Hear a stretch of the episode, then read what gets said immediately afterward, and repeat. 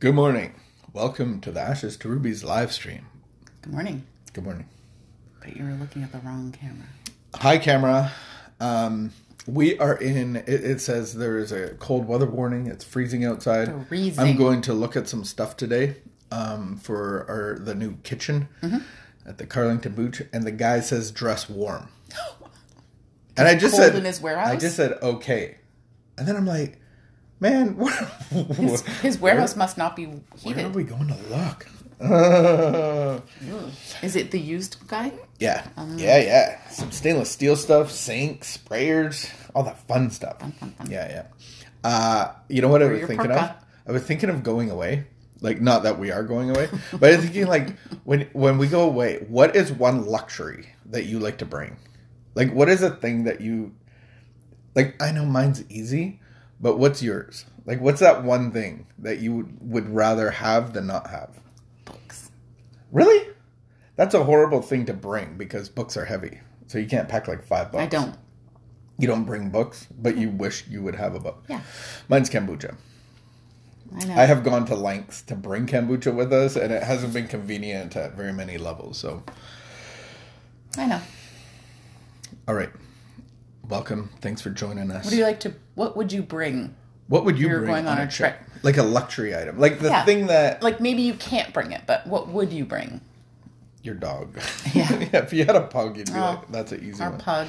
I was uh, I had Remember a we had a little, pug? I had a little interview yesterday, and uh, before we started, the girl said, "If you hear any rattling, that's because I have a dog at the bottom of my feet. It's a pug." And I'm like, "Oh my goodness, let me see your pug. Let me see your pug."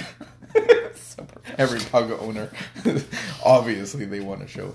Here we go into our reading. This is a contemplative meditation where we take an idea of uh, recovery and uh, just talk about it. And then reflect on it throughout the day. Yeah. If someone dislikes me or resents something I have done, I ought first to consider whether it was I who generated the dislike or resentment. Uh oh. Was it something? Can you silence my phone? I didn't. Um, was it something I did? Is it something I should make amends for? If so, am I inclined to justify what I did when it really wasn't right? If someone dislikes me or resents something I have done, I ought first to consider whether it was I who generated the dislike or resentment. Was it something I did? Is it something I should make amends for? If so, am I inclined to justify what I did when it really wasn't right? Answering these questions will give me good practice in being honest with myself. If I was hurtful, if and I make excuses for myself for what I did, I am building a second wall between me and the person I injured. Let me tear the first wall down by being honest and honestly acknowledging my fault. Today's reminder what a relief it is to acknowledge that I am only human and that I do make mistakes and that I am willing to correct them. I can't help liking myself better after the air has been cleared. In solidifying a friendship, I become a better friend to myself. God help me to avoid the temptation to deceive myself by justifying my actions when they were wrong. Make me strong enough to do what I should what I should to keep me serene. Wow, that's really good. Make me strong enough to do what I should to keep me serene. That's a great one because it's like when we're when we're watching for things to crop up in in in um in in the recovered life on a daily basis and and turning to God. I think one of the keys is dishonesty, but it's so hard to see because I'm I'm not necessarily a liar like I used to be, but the only person I really lie to is myself. Right. And and I there's a concept in recovery that we can't see the truth from the false. And it's not about right and wrong or good and bad because we see that. We see the good and the bad. And so that's what we're reacting to. But do I actually see the truth from the false? Um, and that's where I think the honesty comes in. And I think that there's no better quality, especially in a wife, but even in the world around, when we are easily, we're humble and we say, Oh, I'm sorry, that came out really rude. Um, I'm sorry, I cut you off um, in traffic. Or um, just being able to not provoke a situation. I, I, when you were reading, I was reminded of um, me driving to work. This is way back, and no one would let me in to get into the to the line of traffic on the highway. And finally, I just said, "I have a bigger car than that guy, so I'm going in here." And I tried to insert myself, and that guy was pretty uh, insistent that I wasn't getting in. And so I had rolled my window, and I was so close that I could hit his. And I was like, I'm an animal. But the reality is, because I wanted something over here and not getting the lineup, everybody was reacting to me.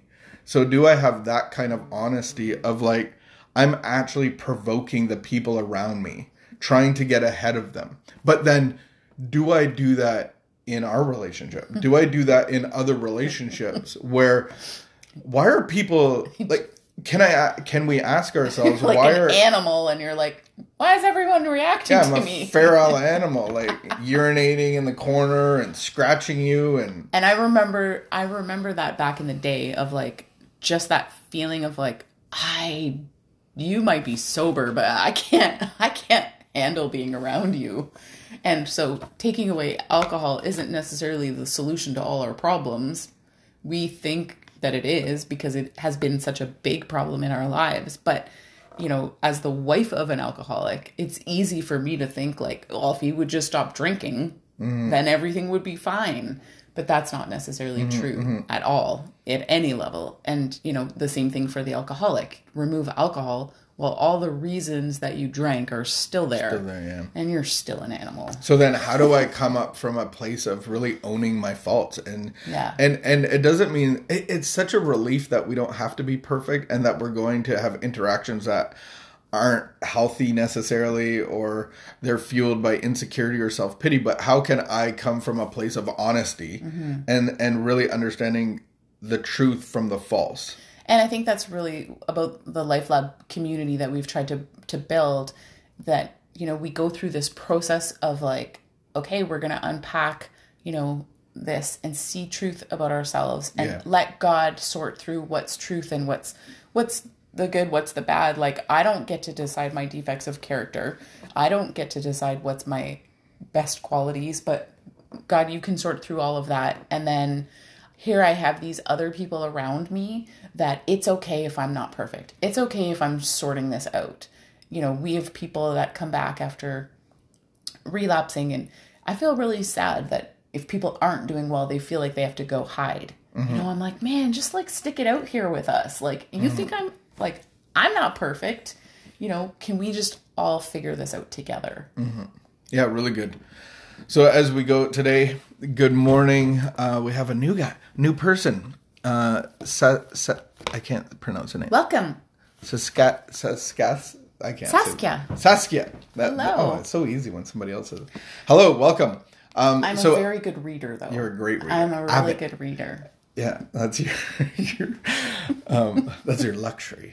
Uh, so as we go today, would we remind ourselves about being honest and inviting God to reflect the spirit of love to reflect uh, the true and the false, the false, and So- so that I can admit my faults eagerly around the people that I love most. our prayer like the the little quote at the end of our reading was um, i'm going to read the last line god make me strong enough to do what i should to keep me serene Mm. Very good. thanks for joining us we're here every weekday We will see 9 you.